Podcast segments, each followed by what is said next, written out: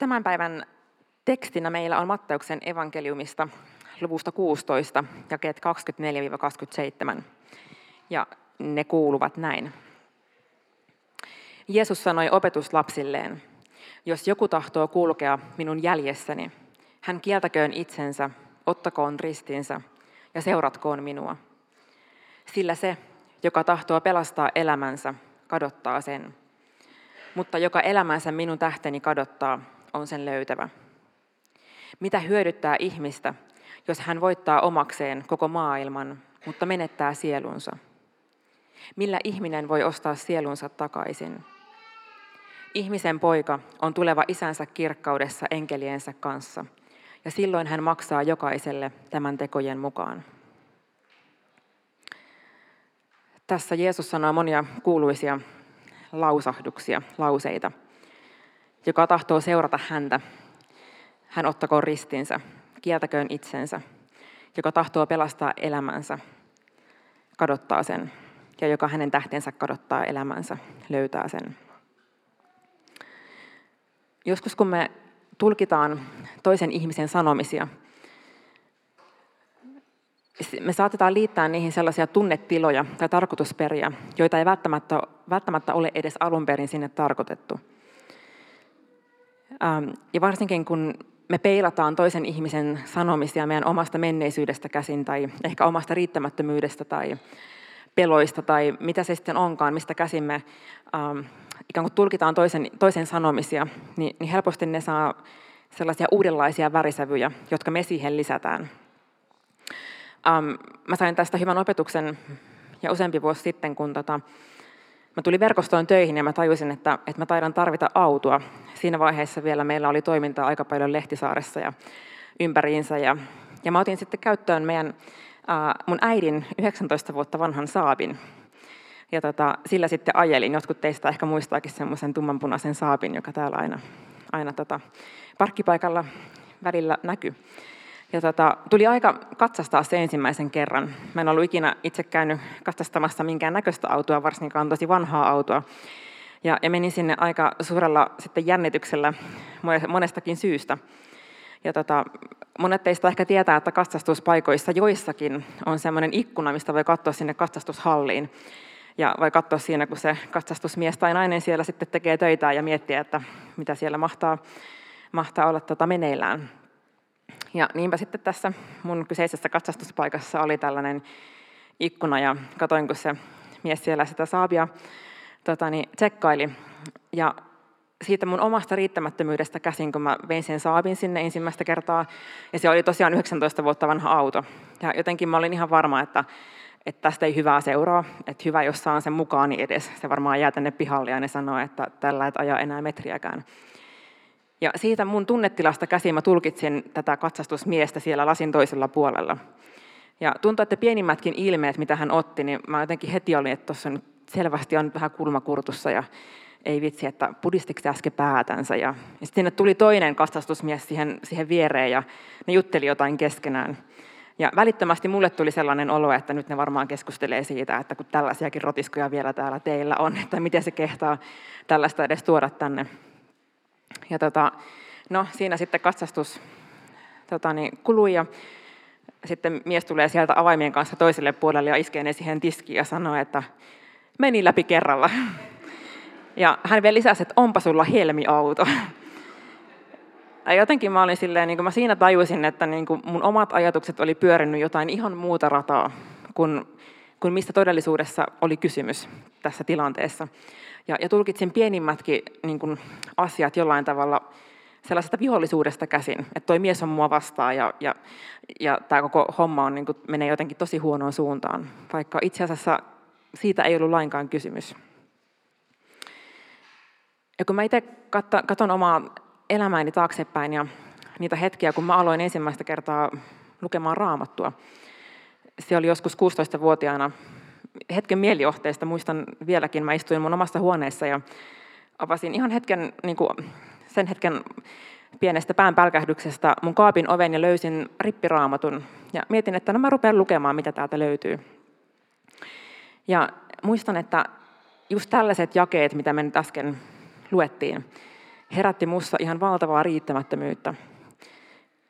Ja jotenkin mä luin ne jakeet sillä, että ikään kuin Jeesus on jollain tavalla vähän niin kuin mua, ei nyt vastaa, mutta ei nyt ainakaan niin kuin mun puolella.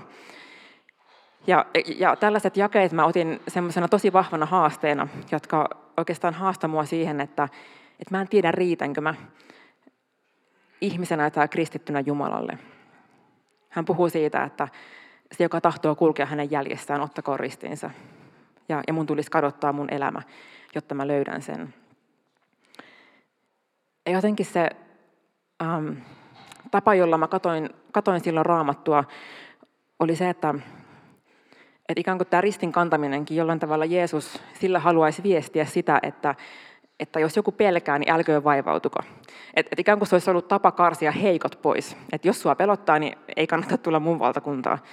Ja, ja kaikki sellaiset niin kuin epävarmat, niin, niin ei ole mitään asiaa. Ja mä koin, että just tämän jakeen kohdalla mä mietin, että, että onko musta tähän, onko mä riittävä Jeesukselle, jotta mä voin olla hänen seuraaja, kun hän puhuu tällaisia. Ja monesti mä että monet muutkin jakeet, kun me luetaan niitä riittämättömyydestä käsin tai eh, niin kuin siitä käsin, että kelpaanko mä Jumalalle, niin helposti ne näyttäytyy meille äh, tuomiona. Ja tällaisena mä luin myös nämä jakeet. Mutta itse asiassa se ei lainkaan kuvasta sitä, minkälainen Jeesus on ja minkälaisena hän näyttäytyy meille raamatussa. Itse asiassa Jeesus itse sanoi, että, että minä en tullut tuomitsemaan maailmaa, vaan pelastamaan sen. Ja joku, joka tulee pelastamaan maailman, ei varmasti puhu sellaisella sydämellä kuin mitä mä ajattelin Jeesuksen näissä jakeissa puhuvan. Ja sen takia onkin tosi tärkeää, kun me raamattua tulkitaan ja tehdään tulkintoja, peilata sitä, miten meistä tulkitaan sitä taustaa vasten ja ilmestystä vasten, jota koko raamattu meille antaa. Ja jos siinä on jotain ristiriitasta sen kanssa, mitä raamattu meille kokonaisuudessaan puhuu, niin silloin on myös aika kyseenalaistaa se, miten me tehdään tulkintoja raamatusta. Ja, ja onneksi mä olen vuosien varrella Jumalan armosta oppinut ymmärtämään Jumalan rakkauden suuruutta ja myös nähnyt, että Jeesuksen nämäkin sanat äh, on ollut mun sydämessä sellaisia, että mä oon itse värittänyt niitä tavalla, jota ei olisi ehkä tarvinnut. Ja ylipäätänsä, kun me tulkitaan jonkun, jonkun sanomisia, niin se on aina haasteellista. Ähm, mä tuossa joku aika sitten kävin hyvin läheisellä sukulaisella vierailulla ja tota, niin sitten lähdin ajamaan pitkää ajomatkaa kotia päin. Ja hän sitten sanoi mulle, että, että laita mulle viestiä, kun sä tuut kotia, että hän tietää, että sä oot päässyt turvallisesti perille. Ja pääsin sitten takaisin kotia ja laitoin hänelle tekstiviestin, että nyt ollaan kotona turvallisesti. Ja kuten te ehkä tiedätte, niin ihmisillä on erilaisia kommunikointitapoja myös somessa ja, ja, ja tekstittelyssä. Ja mun täytyy myöntää, että mun tapa tekstit, tekstittää on se, että mä vähän liian usein käytän hymiöitä. Mä tungen niin hymynahmoja joka ikiseen paikkaan ja, ja viljelen niitä tosi ahkerasti, ehkä vähän liikaakin, ja mä oon vähän yrittänyt päästä siitä eroonkin. Mutta mun tapa on se, että mä jollain tavalla haluan kaikin voimin osoittaa sille kuulijalle, että mä oon nyt hyvällä tuulella, kun mä kirjoitan tätä viestiä. Ja mä laitoin sen viestin sitten tälle sukulaiselle, että kotiin ollaan päästy. Ja jos mä olisin hän, niin mä vastaisin siihen viestiin jotenkin sillä että kiva kun olet päässyt perille turvallisesti. Että mukava oli nähdä ja oikein aurinkoista viikkoa. Ja vielä sitten siihen joku sydän ja aurinko ja hymiö perää. No mä saan sitten viestin tältä, tältä henkilöltä ja mä luen sen ja siellä lukee ok, ei mitään muuta. Ja mun tekstityskielestä käsin mä voisin ajatella, että tämä ihminen on tosi tyly, tai se on jotenkin mitä ikinä loukkaantunut, tai, tai voisin helposti tulkita sen tosi negatiivisesti. Ruveta miettiä, että mikä mussa on vielä, kun se vastaa mulle tollain. Mutta kun mä tunnen tämän ihmisen niin läheisesti, niin mä tiedän, että sellaiset tulkinnat ei ole oikeita. Ja mä en tietäisi sitä muuten, jos en mä tietäisi, minkälaisesta persoonasta on kysymys. Mä en, mä en nanosekuntiakaan epäily, että, että se viesti olisi ollut tyly, koska mä tunsin hänet ja mä tiesin hänen sydämensä. Ja mä ajattelen, että kun me luetaan Jeesuksen sanoja ja Jumalan sanoja raamatusta, niin se, mikä pitäisi olla meillä aina taustalla, on ymmärrys siitä, että meillä on kaikkivaltias Jumala, joka rakastaa meitä niin paljon, että hän on antanut oman poikansa meidän edestä. Ja jos mä ajattelen, että Jumala suhtautuu muhun tuomitsevasti tai tylysti, niin ehkä mun kannattaa kyseenalaistaa sitä mun omaa tulkintaa. Ja ylipäätänsä raamatun sanojen tulkitseminen, sen haaste on siinä, että meitä ei ainoastaan erota se, että kommunikointitavat on erilaisia. Me myöskin eletään täysin eri aikakaudessa, erilaisessa kulttuurissa. Ja se myös, mitä raamatun lehdiltä käy ilmi, on, on se, että välimerellisessä kulttuurissa, sieltä tulee hyvin esiin se, että välimerellisessä kulttuurissa, tänäkin päivänä itse asiassa, mutta myös Jeesuksen aikana, kommunikointitapa on sellainen, että siellä käytetään paljon sellaista hyvin liiottelevaa kieltä. Sitä kutsutaan hyperbolaksi, mutta, mutta sillä ajetaan takaa sitä, että kun sä haluat korostaa jotain asiaa, niin sä ilmoitat sen hyvin kärkevästi, koska sä haluat painottaa, että, että tämä on se viesti, minkä mä haluan viedä perille. Se näkyy Jeesuksen sanoissa muun muassa siinä, kun hän sanoo, että um, vaikka että jos, jos, jos silmäsi viettelee sinua, repäise se pois. Hän tuskin tarkoittaa, että sun tarvii repäistä sitä silmää pois, mutta siinä on selkeä viesti. Äh, tai jos oikea kätesi viettelee sinua, hakkaa se irti. Äh, tai Jeesus saattaa sanoa opetuslapsille, ähm, että kaikki ihmiset vihaavat teitä minun tähteni. Ja toki me ymmärretään, että ihan kaikki ihmiset ei välttämättä vihaa heitä, ainakin opetuslapset varmasti rakastavat toisiaan. Mutta, mutta se, on, se on tosi sellaista, niin kuin, äh, kun halutaan ilmaista jotain vahvasti, niin silloin käytetään myöskin tosi vahvaa kieltä. Ja ehkä joskus suomalaisena, mä ainakin itse huomaan, ähm, kun mä luen niitä tekstejä, niin mä otan ne tosi kirjaimellisesti, koska suomalaisessa kulttuurissa meillä on tapana se, että, että me ollaan sanamme mittaisia. Ja, ja meillä on tapana se, että kun me jotain sanotaan, me myös tarkoitetaan sitä tosi jopa kirjaimellisesti.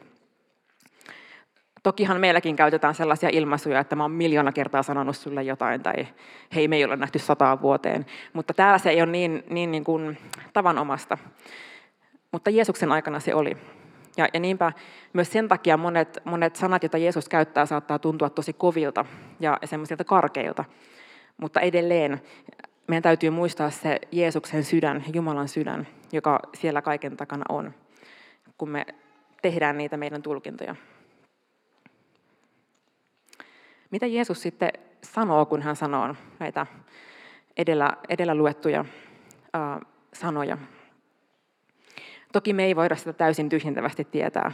Mä en voi ikinä sanoa sitä, että kun Jeesus sanoi näin, niin hän tarkoitti tätä, koska juuri edellä, mainitu, edellä mainituista syistä. Meillä on paljon aikaa välissä ja eri kulttuuri. Mutta me voidaan silti yrittää raamuton kautta ymmärtää sitä, mistä on kysymys. Näiden Jeesu, Jeesuksen sanojen konteksti on se, että tässä pari jaetta aikaisemmin ilmoitetaan, että Jeesus on juuri alkanut ilmasta opetuslapsilleen siitä, että hänen on mentävä Jerusalemiin ja kärsittävä siellä – Tämä alkaa olla sellaista aikaa nyt, ähm, missä, missä he tällä hetkellä on, että Jeesus alkaa pikkuhiljaa valottaa sitä omaa kärsimystään ja kuolemaansa.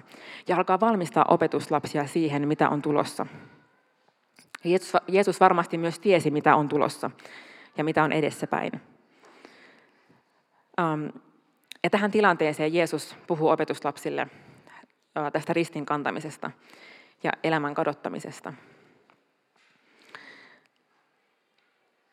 Ja mä ajattelen, että keneltä tahansa meistä on rakkautta valmistaa meille rakkaita ihmisiä johonkin, mikä on tulossa. Mun oma lapsi on tuossa syksyllä parivuotiaana menossa päiväkotiin. Ja mun äidin sydän on nyt jo vähän karrella, kun mä ajattelen sitä, että mun pitää hänet jättää sinne, sinne päivisin ähm, hoitoon ja itse sitten lähteä muualle. Ja, ja se syy on se, että ensimmäistä kertaa mun elämässä käy niin, että mä en kykene hallitsemaan sitä, mitä Emmalle tapahtuu. Mä en voi estää sitä, että joku ehkä tönäsee häntä tai, tai joku sanoo hänelle tosi ilkeästi. Enkä mä voi myöskään tietää, että onko siellä aina joku aikuinen puolustamassa häntä silloin, kun hän sitä tarvitsee, tai antamassa syliä, kun sille on tarvetta. Ja, ja mitä pidempään hänen elämänsä menee eteenpäin, hän lähtee kouluun ja, ja, ja jatkaa elämäänsä, niin sitä vähemmän mä pystyn niin enää varmistamaan sen, että, että jotenkin miten hänen päivänsä menee. Mä en, mä en kykene sitä enää hallitsemaan. Mutta sen, mitä mä voin tehdä, on valmistaa häntä siihen, mitä on tulossa, myös niihin ikäviin tilanteisiin. Mä voin yrittää häntä kasvattaa siten, että hän kykenee kohtaamaan myös vaikeat hetket, myös sellaiset tilanteet, missä, missä hänelle sanotaan ikävästi tai joku loukkaa, missä hän tulee satutetuksi. Mä voin yrittää valmistaa häntä siihen. Ja Panu puhui täällä viime viikolla, vertasi maratonia hienosti kristityn vaellukseen. Ja mä ajattelin myös siinä, siitä, että, että jos sä valmennat jotain ihmistä maratonia varten, niin sä et sano hänelle, että kuule sipsit ja, ja limut mukaan, että nyt on huviajelu edessä, vaan kun sä valmennat toista ihmistä maratonille, sä valmennat häntä siihen, mitä on tulossa, myös niihin vaikeisiin hetkiin. Ja jotenkin mä ajattelen, että tässä Jeesus tekee samaa opetuslapsilleen. Hän tietää, että jos opetuslapset valitsee seurata Jeesusta, niin tässä maailmassa he joutuvat maksamaan siitä hinnan. Ja itse asiassa se termi, mitä Jeesus tässä käyttää, niin se on tässä suomennoksessa sanotaan, että ottakoon ristinsä. Mutta ihan yhtä hyvin se voisi sanoa, että, että hänen täytyy ottaa ristinsä ja seurata minua. Ja mä uskon, että um, jollain tavalla Jeesus varmasti näki sen tosiaan, että mitä on tulossa. Ja ymmärsi sen, että se tie, minkä opetuslapset valitsevat, niin siitä joutuu maksaa hintaa. Ja yhtä lailla tänä päivänä kun me kristittyinä valitaan seurata Jeesusta, niin monesti siitä joutuu maksamaan hintaa. Se on ehkä tosi erilaista kuin mitä se on ehkä jossain Kiinassa tai jossain maissa, missä, missä kristittyjä vainotaan tosi pahasti fyysisesti.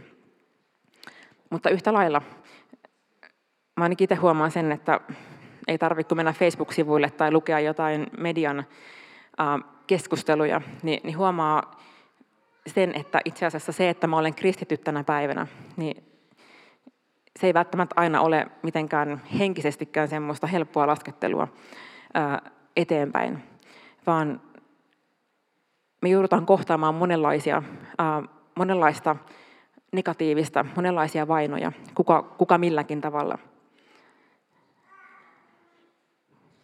Ja meille Jeesus jokaiselle sanoo, että se, joka tahtoo seurata minua, niin tässä maailmassa meillä on risti, jota me joudutaan kantamaan sen takia, että me ollaan Kristukseen, Jeesuksen Kristukseen uskovia kristittyjä. Mutta itse asiassa Jeesus antaa tähän ristin kantamiseen myös toisenlaisen perspektiivin. Ja lue vielä tämän, nämä seuraavat jakeet. Sillä se, joka tahtoo pelastaa elämänsä, kadottaa sen, mutta joka elämänsä minun tähteni kadottaa, on sen löytävä. Mitä hyödyttää ihmistä, jos hän voittaa omakseen koko maailman, mutta menettää sielunsa? Millä ihminen voi ostaa sielunsa takaisin? Ihmisen poika on tuleva isänsä kirkkaudessa enkeliensä kanssa, ja silloin hän maksaa jokaiselle tämän tekojen mukaan. Mielenkiintoista on se, että kun Jeesus käyttää tässä tätä elämäsanaa, niin hän ei käytä sitä sanaa, jota hän yleensä käyttää, kun hän puhuu iankaikkisesta elämästä. Tämä on monesti tulkittu, että tässä puhutaan nimenomaan iankaikkisesta elämästä. Varmasti se myös pitää sisällänsä myös sen, mutta tämä sana, elämäsana on psyyke, tai psykhe, mutta siis tulee myös psyykesana suomeksi. Tässä kreikan kielen sanasta, jota Jeesus käyttää. Ja itse asiassa, kun Jeesus puhuu tässä tässä, että puhuu sielusta, että et, et mitä hyödyttää ihmistä, jos hän voittaa omakseen maailmaa, mutta menettää sielunsa. Niin myös tämä on se sama psyke-sana, eli ikään kuin tämän elämän sana voisi myös, myös korvata tällä sielutermillä. Joka sielunsa kadottaa minun tähteni, on sen löytävä. Ja mä ajattelin, että se sopii hyvin yhteen sen kanssa, mitä Jeesus on just puhunut ristin kantamisesta. Kun me otetaan kristittyinä meidän risti, seurataan Jeesusta, me asetetaan itsemme alttiiksi sille, että meidän sielu tulee haavoitetuksi. Mutta Jumala lupaa sen, että kun me ollaan kantamassa ristiä ja me kohdataan vastoinkäymisiä, niin Jumala on meidän kanssa. Hän antaa meille elämän. Itse asiassa Jeesus itse itse sanoo lohduttavat lauseet, että varas tulee vain varastamaan, tappamaan ja tuhoamaan. Minä olen tullut antamaan elämän, yltäkylläisen elämän. Ja jotenkin mä ajattelen, että tämä on se, um, se asia, mitä olisi hyvä pitää mielessä silloin, kun me kannetaan ristiä ja meistä tuntuu, että meidän sielu ikään kuin joutuu turmioon sen takia, uh, että me edustetaan, edustetaan Jeesusta, Kristusta. Hän on tullut antamaan meille elämän senkin keskellä, kun meidän sielu haavoittuu. Ja hän on luvannut, että joka elämänsä, joka elämänsä ja sielunsa minun tähteni kadottaa, on sen löytävä. Toinen asia, millä Jeesus rohkaisee meitä tässä tilanteessa ja rohkaisee opetuslapsiaan tässä tilanteessa, on se, että hän sanoo, että ihmisen poika on tuleva isänsä kirkkaudessa enkeliensä kanssa. Ja silloin hän maksaa jokaiselle tämän tekojensa mukaan. Ja tämä oli myös yksi niistä jakeista, mikä mua silloin aikoinaan ahdisti. Mä jotenkin tulkitsin tämän siitä näkökulmasta, että, että, tiedätkö, että Jumala maksaa potut pottuina. Jos mä en kykene seuraamaan häntä, niin palkkasi oleta hän sainnut. Ja jotenkin mulle se pukeutui tuomiona. Että ikään kuin mä niitän tuomion siitä, kun mä en kykene kantamaan sitä ristiä. Mutta itse asiassa tähänkin lause, kun me luetaan sitä pitäen sil, niin kuin mielessä Jumalan isän rakkaus, niin mä ajattelin, että tämäkin lause on itse asiassa todella rohkaiseva. Kun me kannetaan ristiä ja annetaan sielumme altteeksi, annetaan elämämme altteeksi hänen takia, niin Jumala on luvannut, että me ei jäädä palkkaamme vaille. Ja itse asiassa tosi monessa kohtaa raamatussa tehdään hyvin selväksi se, että ne teot, mitä me ollaan tehty Jeesuksen tähden, ne kantaa siunausta, että Jumala ei jätä palkitsematta niitä. Muun muassa Matteuksessa vuorisaarnassa Jeesus sanoo, puhuu tota, almujen, antamisesta, almujen antamisesta ja rukoilemisesta. Ja hän molemmista toteaa, että isäsi, joka näkee myös sen, mikä on salassa, palkitsee sinut. Itse asiassa tämä palkitsee sana on ihan tismalleen sama sana, mitä Jeesus sanoo tässä meidän päivän tekstissä. Että hän maksaa jokaiselle tämän tekojen mukaan. Tämä maksaa sana voidaan myös kääntää palkita termillä. Silloin hän palkitsee jokaisen tämän tekojen mukaan. Sen Jumalalta ei jää huomaamatta ne hetket, kun me valitaan kantaa ristiä. Valitaan Jeesus silloinkin, kun me joudutaan maksamaan siitä hintaa.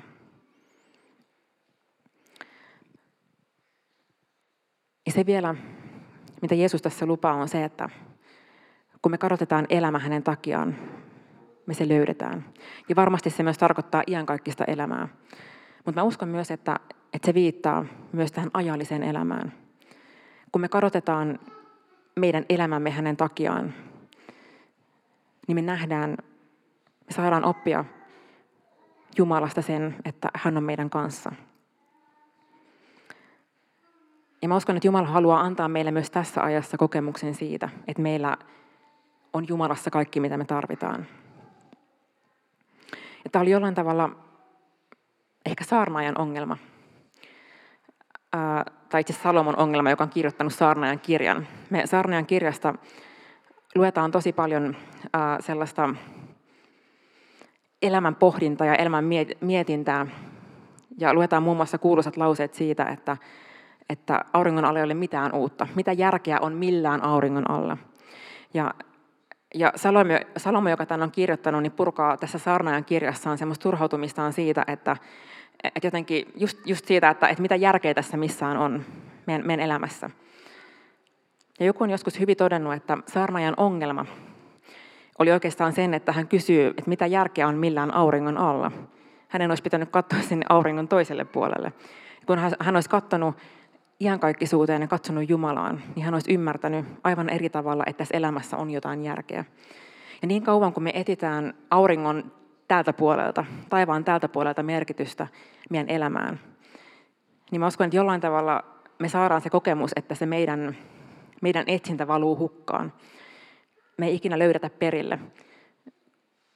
koska ainut tapa saada merkitys meidän elämälle on katsoa sinne auringon toiselle puolelle. Ja siksipä Jeesus sanoo, että me löydetään elämä, kun me kadotetaan se. Kun me ei enää etsitä sitä täältä maailmallisesta ajasta, siitä mitä ihmiset sanoo tai mitä me saadaan itsellemme, mitä me onnistutaan luomaan tällä puolella maailmaa meidän elämällä. Kun me katsotaan auringon tuolle puolelle taivaisiin, me löydetään elämä.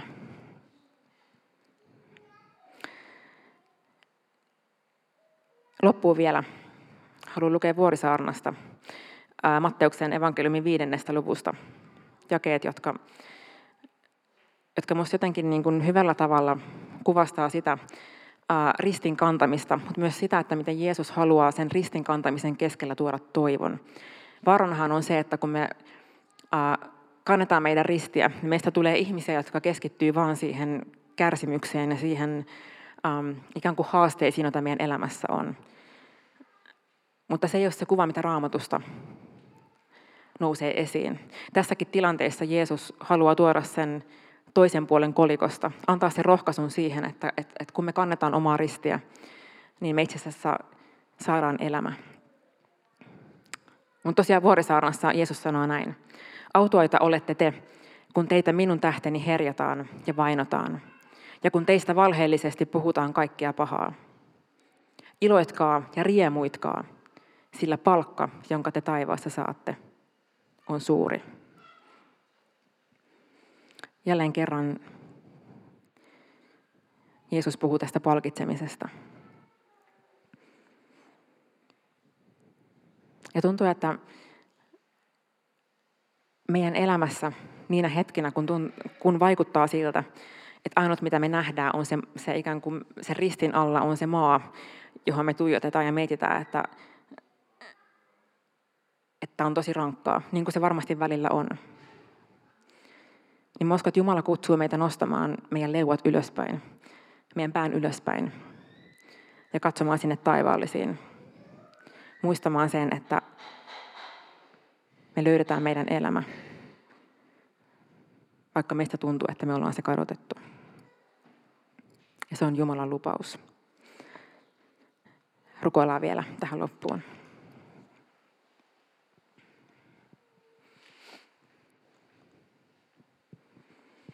Kiitos Jeesus siitä, että me, meillä on etuoikeus olla sun seuraajia.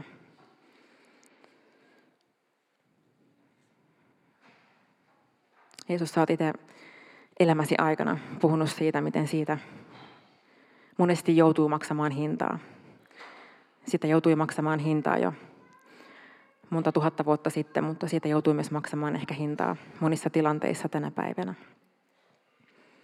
Mä rukoilen kaikkien niiden puolesta, jotka tänä päivänä kärsii siitä, tai maksaa hintaa siitä, että, että, että he on valinnut Jeesus sun tien. He on valinnut seurata Jeesusta Kristusta Nasaretilaista, joka on kuollut meidän puolesta. Isä, siellä missä on ahdistusta, tuossa toivo. Puhu elämää ja, ja vakuuta elämästä, josta sä puhuit myös opetuslapsille. Ja mä rukoilen meille kaikille sitä, että vaikka tällä hetkellä ei olisikaan sitä kamppailua, niin pinnalla meidän elämässä. Mä rukoilen sitä, että anna meille rohkeutta, kun, kun ne hetket tulee vastaan, että me koetaan tavalla tai toisella vainoa meidän uskon puolesta. Ja koetaan, että meidän sielu kärsii tappion, koska me seurataan Jeesus sua. Niin mä rukoilen, että auta meitä nostamaan päämme. Auta meitä näkemään sinne, katsomaan taivaallisiin ja näkemään, että sä annat meille elämän. Ja meillä on toivo. Ja näkemään se, että, että isä, yksikään meidän askel ei jää sulta huomaamatta. Ja sä kehotat meitä iloitsemaan ja riemuitsemaan. Ja muistutat meitä siitä, että, että sä palkitset meidän valinnat palkitset sen, että me ollaan valittu seurata sua siitäkin huolimatta, että me kannetaan sitä ristiä meidän elämässä.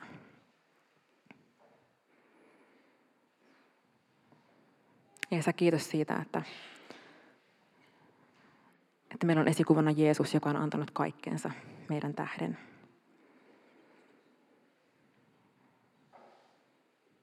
Jeesuksen nimessä. Amen.